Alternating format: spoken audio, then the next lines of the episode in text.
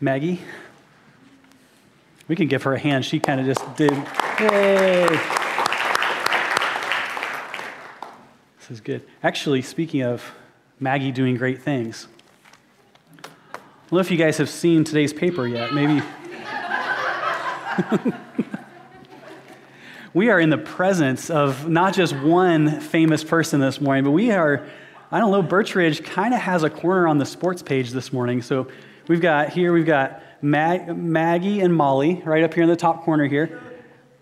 And Hudson right here. Look at that. We've got like, I mean, of the number of people that are in the sports page in today's paper, Birch Ridge is very, very well represented. This is like, yep, you know, we can give them a hand.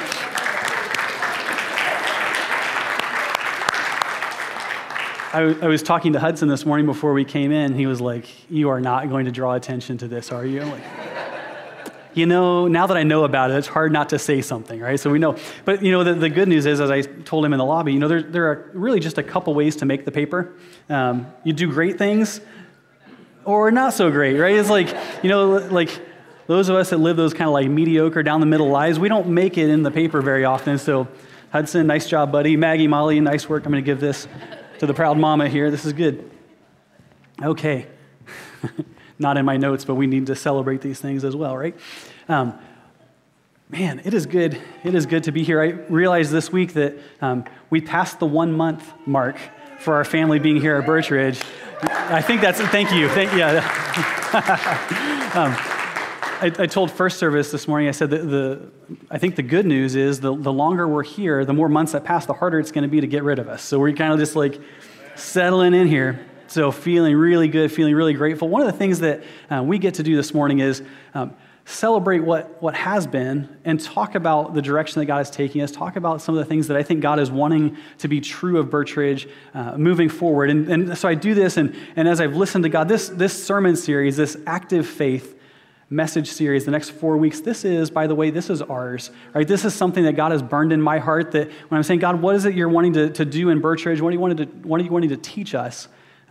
This picture and this framework and this conversation that we're having this morning, this is something that God has burned in me as your pastor that I believe is going to be a thing that shapes Birch Ridge in the months and years to come. And so it's a big deal, but this is ours, right? This is something that maybe at some point as we see this play out, that we might actually get to maybe share with some other churches as they start to sort out, how do we actually live out our faith? I mean, we heard the kids this morning talk about it, and now here we are. The thing I love about Alaska, the thing I love about Birch Ridge in particular, I mean, there's lots of things, but one of the things I love is that you guys, I can say we. I've been here a month. We can say we.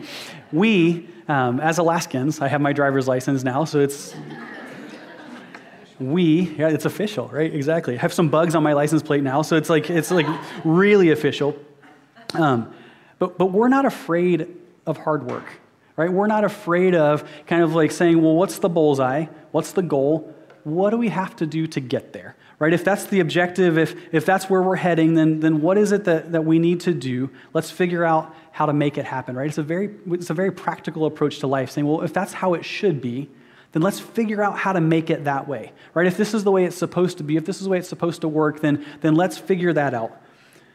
Over the last years, God has been teaching me what it looks like to live out faith, right? To start, and I can even trace in some of the message series that I've done over the years of like, this is what I thought faith was like, and it was true, but it wasn't yet complete, and maybe 5 years from now, we're gonna add some things to what this picture looks like, but recognizing that faith is about more than just what we believe, right? For a lot of us, we think of faith, or we think of what faith are you? And you think of like, these are the kind of like the bounding beliefs of a particular religion, saying I am of this particular faith, or this is the faith beliefs that define me. But the definition that we're going to talk about this morning, as we talk about active faith, as we talk about what this looks like lived out in a unique and particular kind of way in our lives, it's more full than maybe what we realize sometimes. And so for us, as we start down this road of talking about active faith, as we talk about what it looks like to live from where we are and what God is doing in our lives, it starts with a good and clear and complete definition of faith. And so a place to start and understanding faith is Hebrews 11, which as we were going over the slides this morning, it's like faith shows up an awful lot throughout this passage. And that's because the author of Hebrews was trying to help us understand, or help their audience understand, but now us understand as we lean in and listen what faith really is. And so in Hebrews 11, starting in verse 1, now faith is confidence in what we hope for and assurance about what we do not see. This is what the ancients were commended for. By faith, we understand that the universe was formed at God's command so that what is seen was not made out of what is visible. This is us starting with a definition of faith. And as I said, a lot of times or often when we think about faith, if someone asked us to define faith, if we were going to go around, we talk about it. In a lot of ways, it's belief, right? Or confidence, which is where the author of Hebrews starts. So it starts with confidence. And we say that it's this belief system, or it's this kind of like foundational principles that I kind of like operate within, that this is my faith, this is what I believe, this is what I think. Faith as belief it's a comfortable place to start, right? It's a really comfortable place to start because it lets us actually start to draw some boundary lines. It lets us start to talk about what we believe and think and all those kinds of things. And so faith as belief is a comfortable place to start. This is faith as confidence. It's a starting point, but for followers of Jesus, it does not stop there, right? This is maybe one of the lessons of the Leaning In series that we just finished, that Jesus tends to take us one step further, at least one step further than what's comfortable, right? Takes us a step further than maybe where we'd like to stop. It doesn't stop there. The faith that Jesus invited people to was about perspective and about the act of living. Faith as perspective means that faith actually impacts the way that we see the world, right? That faith isn't just it's our beliefs, it's the foundational structure, it's the foundation for the way that we live, but faith is also the lens. We look even in these opening verses of Hebrews chapter 11 about, well, this is the way we see the world, right? This is the way the ancients saw the world, that what is seen was not made out of what is visible, right? That faith is perspective, right? Faith is the lens that we look at the world through. It's the eternal perspective that we look through the eternal and we see the temporary, right? Perspective, it's the way we see the goal. And the ancients were commended for that.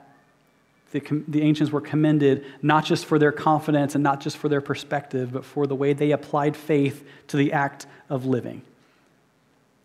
It's our actions. So to have a clear and complete definition would be that faith is confidence, and it's perspective, and it's actions, which leads us to an active faith, right? That intersecting reality where it's like, this is at the intersection I'm operating out of, and I'm living my life in the midst of. This is what's true, right? This is the foundation of my life. This is the way I see the world. And this is the way I behave, right? That my actions, that it all wraps up in that intersecting reality of this is what faith can look like. This is active faith, right? And we're going to talk over this week and then 3 weeks to follow. We're going to walk through this and we're going to look at what God is trying to teach us as a people to say, well, this is what faith could look like. But it starts with a clear and complete definition. The problem with clear and complete definitions is that they create tension, right? For us, we can look at this and we can say, like, that's like, I mean, it looks more complicated than it is. I think we get this. But it causes us to recognize that there are things in our lives that take us off the mark, right? If this is the bullseye, if active faith is the bullseye, that there are things about our lives, there are decisions that we've made, there are patterns of living that aren't reflective of this. And so when we start to lean in, it's going to create tension, right? It would be easier if we could have a blurrier definition that would kind of let us maybe flex around the edges and not have to worry about having something be so specific. I had a coach once. Coaches are great, by the way, because coaches aren't cheerleaders, right? Coaches help deal with your weakness, right? They deal with the things that maybe you're not getting so well. And I had a coach who spoke into my life. He said, here's the reality. It's not a blind spot once you know about it, right? You can't go through life saying, well, that's just one of my blind spots. That's not a blind spot, right? He said, and he was pretty intense. He said, that's either a weakness that you're choosing or that's sin, right? He's talking about as a Christian leader, like you don't just get to walk around saying, well, that's just one of my blind spots. Clear and complete creates tension. Clear and complete is diagnostic, right? We can look at this and we say, this is a bullseye, right? Not just in the big picture, but that intersecting portion at the middle this is the bullseye. This is what life is supposed to look like, life with this kind of intersection. that we can look at this and we can agree and we can say, this is the bullseye, this is what we're living towards, this is what we want. But the problem is the bullseye and the gravitational pull of our lives are not always going to match up, right? That we're not just going to simply drift into this active faith reality just because we happen to get there, right? It requires choices, it requires work, it requires us getting before God, saying, God, what is it that needs to happen? What do you need to teach me? What do I need to let go of? How do I continue to take steps to get closer to this? It's also diagnostic in the sense that it gives us a little bit of a sense of what God's doing, right? It actually helps us understand what God might be working on, what God might be trying to teach us. And so we can go through our lives, and sometimes we find ourselves in moments where we're like, what in the world is God trying to teach me right now? Right? With everything that's coming my way, with the way the circumstances are shaping up and the way it all's fitting together, what in the world is God trying to do? Maybe one way we can understand that is saying, is God trying to build my confidence? Right? Is he trying to build my confidence in who he is and not just in what I can do? Right? Is God trying to teach me to see the world in a different kind of way, to get past the temporary and to look at the world with an eternal lens? Right? Is it that God's trying to teach me that my behavior matters, that my behavior should be congruent with what I believe? Right? So we can kind of look at that and we say this is diagnostic in the sense that it might help us understand some of what God is doing in our lives. And so the author of Hebrews continues. We're going to pick up in chapter 8 of Hebrews 11, and he starts to describe the faith of Abraham. And by faith, Abraham, when called to go to a place he would later receive as his inheritance, obeyed and went. Right? What a simple response that Abraham did, even though he did not know where he was going. We talk about our formula, confidence, perspective, and action. We see Abraham not knowing where he's going, right? But his confidence is rooted in God. His perspective is something bigger than just what's right in front of him. And his action is obedience. Right? The fruit of the other two, the intersecting reality, is this act of obedience that Abraham just simply went where God called him to go. Active faith. In another story, another Abraham story in the book of James, we see the echoes of this, where James, now writing to the church, saying, was not our father Abraham considered righteous for what he did when he offered his son Isaac on the altar? You see that his faith and his actions were working together, and his faith was made complete by what he did. There's a pattern in Abraham's life that emerged of choosing obedience rather than a preferred outcome, right? To have this chasing of a preferred outcome that would create eventually a cycle of disappointment, Abraham chose obedience rather than chasing after his preference for what he thought his life was supposed to look like. Right? This is faith impacting our lives, impacting the way we live. By faith, verse 9, by faith he made his home in the promised land like a stranger in a foreign country. He lived in tents, as did Isaac and Jacob, who were heirs with him of the same promise. In verse 10, for he was looking forward, right? We're talking perspective now. For he was looking forward to the city with foundations, whose architect and builder is God. This perspective that allowed Abraham to see, and those that he was traveling with that were at the mercy of the decisions that he made, to be able to see him discern between the temporary and the eternal, right? To have a lens and looking at the world that says, I'm going to see things differently. And his action, talking about his active faith, is making his home like a stranger, right? Living in a foreign land, living in tents. For some of us who like to go hunting or go camping, that sounds like a pretty good way to live until you have to live that way for your entire life, right? It's a totally different process. But he made his home like a stranger, living in tents, that he chose a less comfortable life because his perspective, because his foundation wasn't on his present circumstances, but his perspective and his foundation was on the work of God. Looking forward to the city with foundations whose architect and builder is God. Verse 11, and by faith, even Sarah, who was past childbearing age, was enabled to bear children because she considered him faithful who had made the promise. And so, from this one man, and he as good as dead, came descendants as numerous as the stars in the sky and as countless as the sand on the seashore. Perspective, right? Confidence. Perspective saying, I'm gonna trust that he who has made the promise is faithful, right? For Sarah to look at her circumstances, to look at the condition of being past childbearing years and not having kids and all that kind of stuff, to look at that and say, look, this does not make sense in a temporary kind of way of seeing things. But when I put on the divine perspective that says, I will trust that if God spoke it, I will trust that it will be made true, that it will come through, that it will happen. This perspective that leads to an action of trusting, considering him faithful. Verse 13, all these people who were still living by faith when they died. All these people were still living by faith when they died. They did not receive the things promised. They only saw them and welcomed them from a distance, admitting that they were foreigners and strangers on earth. Talking foundations, right? We're talking, where is our confidence? What does confidence look like when it comes to faith being applied to our lives? What does confidence look like? Living by faith, right? Not just living with faith. Right? Not just having possessed faith or taken hold of faith, but living by faith. When they died, they had not yet received the things promised, but in faith they saw from a long way off and they welcomed them, admitting that they were foreigners and strangers on earth. This is faith applied not just to a belief system, but to an act, to the act of living as individuals faithfully following after what God is teaching us. Verse 14, people who say such things show that they are looking for a country of their own. If they'd been thinking of the country they'd left, then they could have simply returned, right? This is just a logical structure here to say, look, they're talking about a longing for something that just is not yet. It's not looking back at the past saying, those were the good days, we should just go back, but saying, I will be wholly unsatisfied until I have attained the thing that lies ahead. They say such things that show that they're looking for a country of their own. If they'd been thinking of the country they'd left, they would have had the opportunity to return, right? This divine perspective that drives them to continue to look forward to saying, where is God taking me? I'm more concerned about where he's taking me than what lies behind me.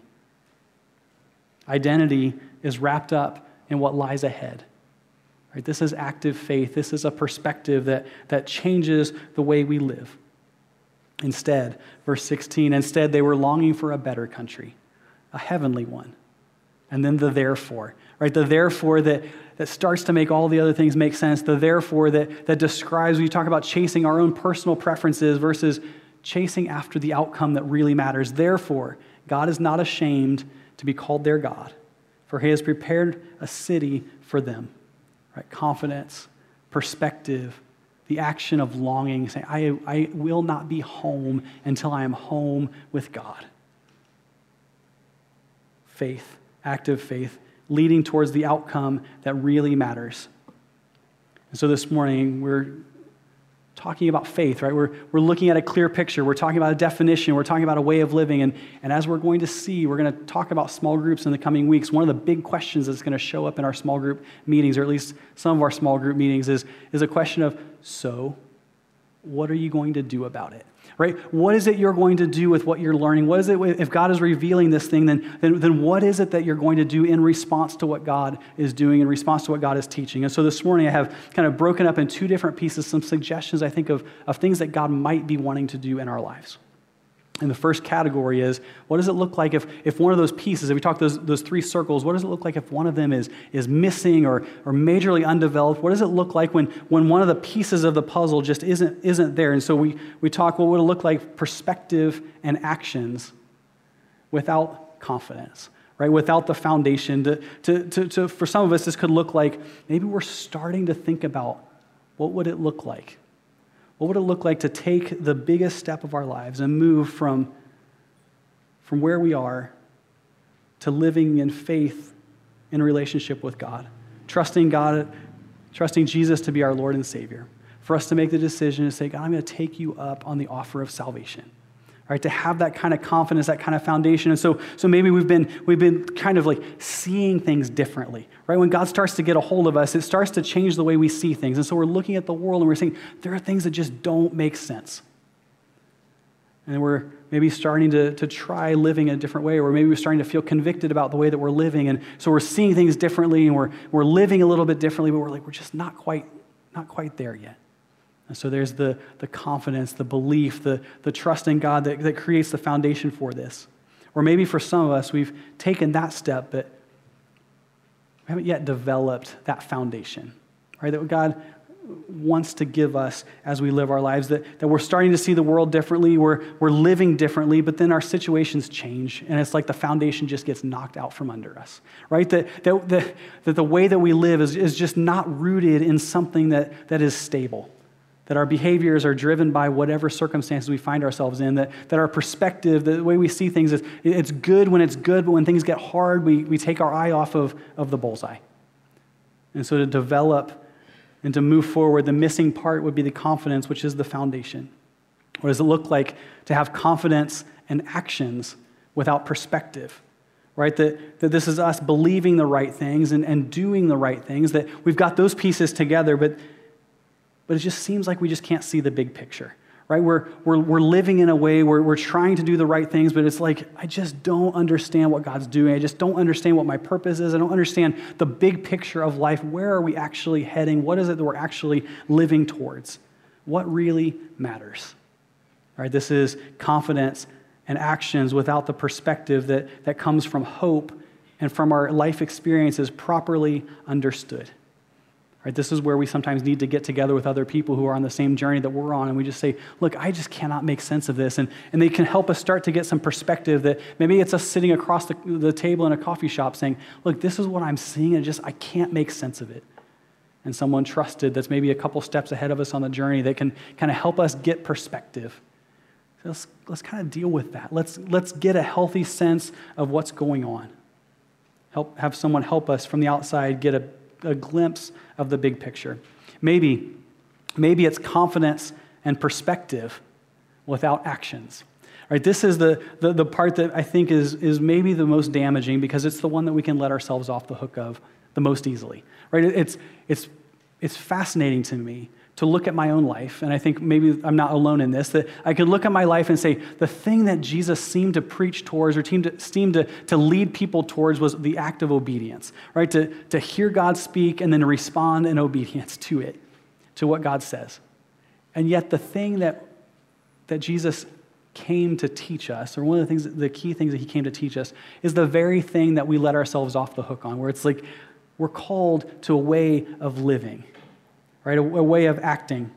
That if Jesus' goal for us is obedience, why is it that we can live without action? All right, so confidence and perspective without action needs activation. Right, we need to have a moment where we're like, I am supposed to live differently because of this. That I'm supposed to apply my faith not just to what I believe and not just the way I see things, but applying faith to the act of living. That's the danger, I think, in a series like this, is that you might come and think active faith or kids in action and all these things. It's like, great, Nate is trying to get me to sign up for something. I think maybe we think that, right? Like, what is it that we're going to pass the clipboard around? What am I getting myself into? What am I signing up for? What do I have to do? This is not about doing more things. Right? This is not about us adding to our list of responsibilities and saying, well, here's one more thing. Look, I've got all these other things on my to-do list, but I better add on active faith to that. What we're talking about is not just doing stuff. It's applying faith to the act of living. Saying, what does life look like when faith is the thing that drives us? What does life look like when the way that we behave is marked by the faith that we have, when our actions are congruent with our beliefs and our perspective? When that intersecting section there begins to grow, right? When that becomes more and more the case, and you can talk about alignment, you can say, what does it look like for that overlapping area to grow as we mature in faith, as we grow, and that active portion, the overlap between confidence and perspective and actions, it kind of just works its way together, where that overlap is just this congruent picture of us following after Jesus in a way that our lives are marked by it, right? That faith shapes how we live. And that's not just simply doing things, right? This is not what you're hearing from me this morning. I'm not passing a sign-up sheet for volunteers this morning. So it might be there's missing pieces. It might mean that we need to make some moves, that for those of us to understand things this way, maybe it's like, that's the bullseye, right? That we can picture that active faith section there in the middle, that's the bullseye, but we're not hitting the bullseye. Right, that we look at our lives and you're saying, Nate, I hear what you're saying, and I actually don't even disagree with you. That doesn't work in my life. Right? Every time I take a shot at the bullseye, I'm missing, and it just doesn't seem to work. Maybe what we need is not just to develop our muscle in a particular area, but maybe what we need is to make a move in a particular area. That God is actually wanting to recalibrate our lives so that we hit what we're aiming for, right? So that our lives actually are marked by hitting the bullseye. It might look like this, that for those of us that lack confidence, we can hear the faith that the ancients were commended for and the foundation that they lived their lives on. And we look at this and we say, what does it look like? Or what move might I need to make to move in an area that grows confidence, right? It's not that it's missing, it's just that I'm just kind of like miscalibrated. Confidence is making a move from fear to firm footing, right? Confidence is making a move from fear to firm footing where we say, look, it might feel like the whole world is shaking right now. And we're going to get to that in a couple weeks when we talk about some of the specific ways this plays out, that it may feel like everything is shaking. But our faith is not shaken, that our feet are firmly planted in something solid, right? That the rest of the world can shake and our faith does not shake with it. That we move from fear and operating through fear and in fear to firm footing, to an eternal foundation, whatever is happening in a temporary kind of way. Or maybe it's perspective. Maybe it's just the way we see the world.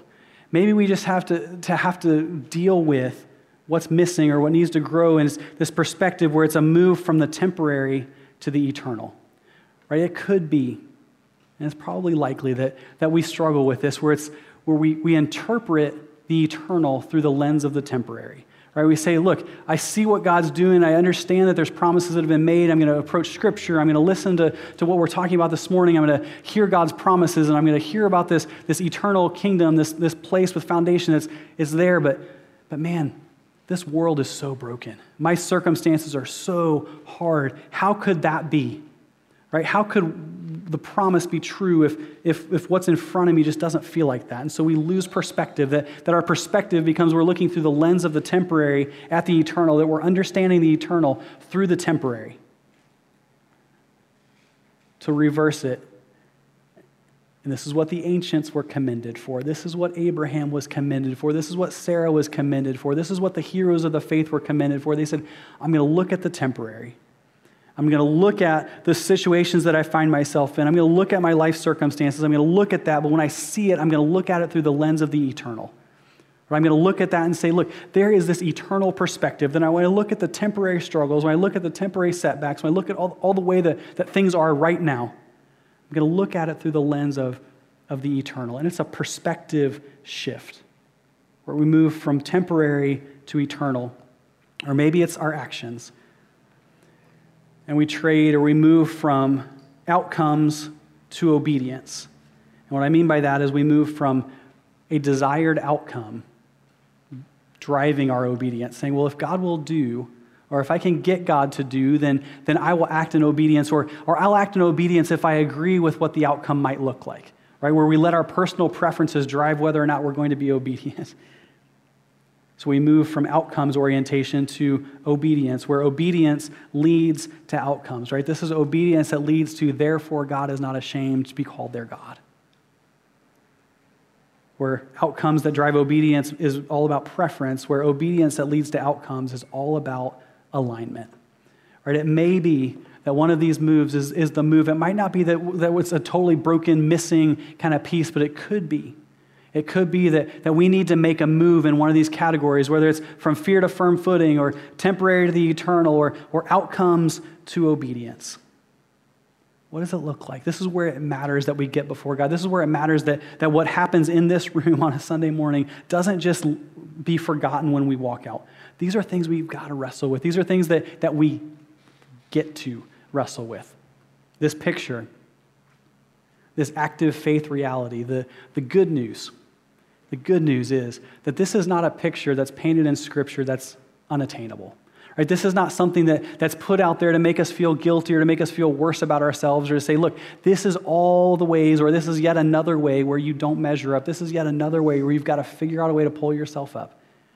This is a picture that's painted throughout Scripture that's an invitation to a way of living, that it's not that we have to try and get there, but we get to live this way. This is not a hopeless picture, but it's a picture that probably requires some work, right? It probably requires us spending some intentional time listening to God, spending some time in his word, saying, God, what is it you're trying to teach me? And then not just what are you trying to teach me, what am I going to do about it? What does the next step look like? How do I put into action the invitation that you're making to me? We get to live this way.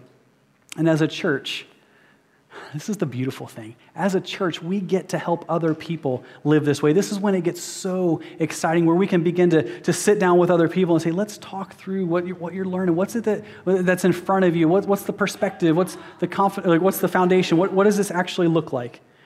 Birch Ridge Community Church has a beautiful and rich history. And one of the things that has marked the history of Birch Ridge is that we meet people right where they are. Right? We were met right where we are. That might be why a lot of you are here this morning, is that this church met you right where you were.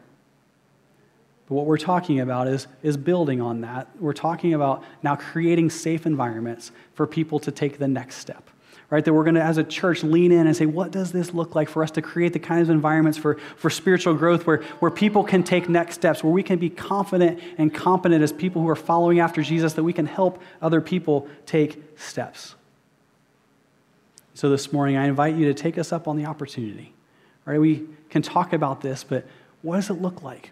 What does it look like for us to actually take a step? It could be that you need to write on the prayer request card that Brent's going to talk about or has talked about, where it's like, pray for me because I think God's trying to get me to take a step and I'm just not sure I can.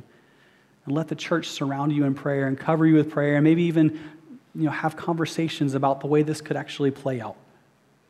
Take us up on the opportunity to take the next step. Imagine that what we're talking about this morning isn't just some picture that's unattainable. It's to say, we want to get there, and we want to help you get there. Take us up on the opportunity to take the next step.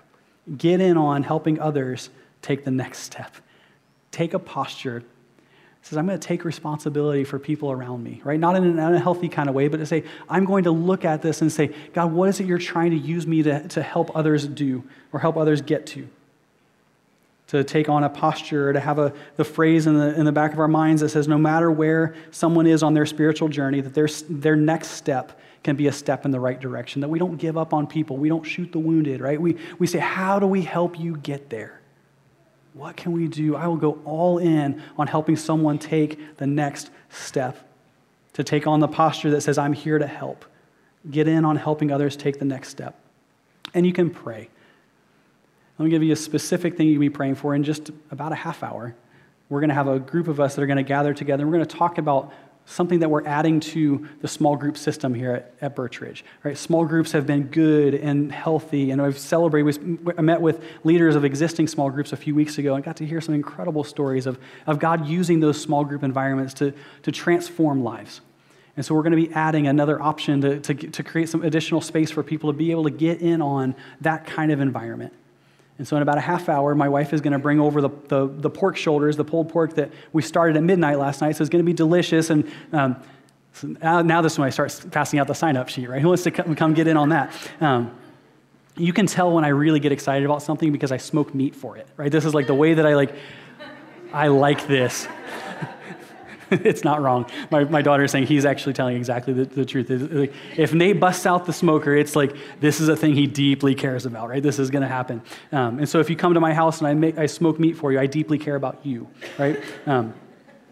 But we're if I don't, now I got myself in trouble. If I don't, it's just simply a matter of scheduling. It's not. It has nothing to do with. Oh man.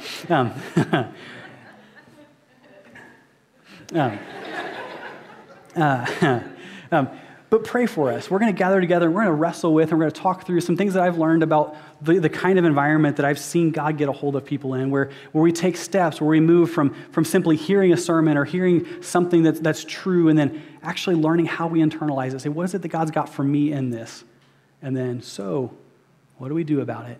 And how does this group of people that's sitting in the living room or sitting in a coffee shop or sitting here at the church have this conversation about how we can actually put this into action? How can we help you get where God is calling you to be?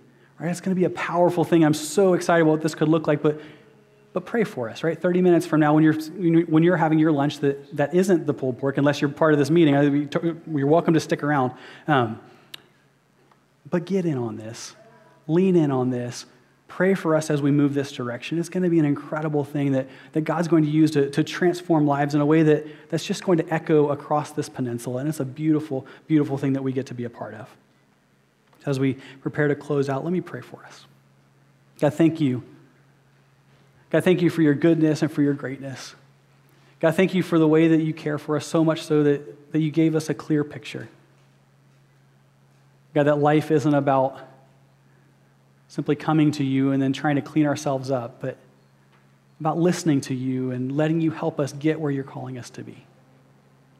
God, I pray that we would not be easily satisfied, that we would continue to lean in, that we continue to imagine with a divine kind of imagination that we could get where you're calling us to be. God, that life a week from now, or a month from now, or a year from now could look different than it looks now. That we can grow and we can live in faith. God, I pray for those small group leaders, those who are kicking the tires, wondering if maybe this kind of responsibility is something they're wanting to lean in on. God, I pray for our conversation. I pray for the opportunity we have to dream big dreams together about discipleship and growth within the context of a small group environment. God, give us courage. And God, paint that clear picture that keeps us chasing after you. But God, I pray for those of us this morning who need to make a move, who need to take a step. God, give us courage. God, give us a clear picture. God, help us want what you want for us. And so we pray these things in the name of your Son, Jesus Christ, the one who met us right where we are, and created the opportunity for us to take a step forward, who continues to call us forward, who sustains his church so that more and more people can come to a saving knowledge of him and in a growing relationship with you. God, I pray we'd be found faithful. And so we pray these things in the name of your Son, Jesus Christ. Amen.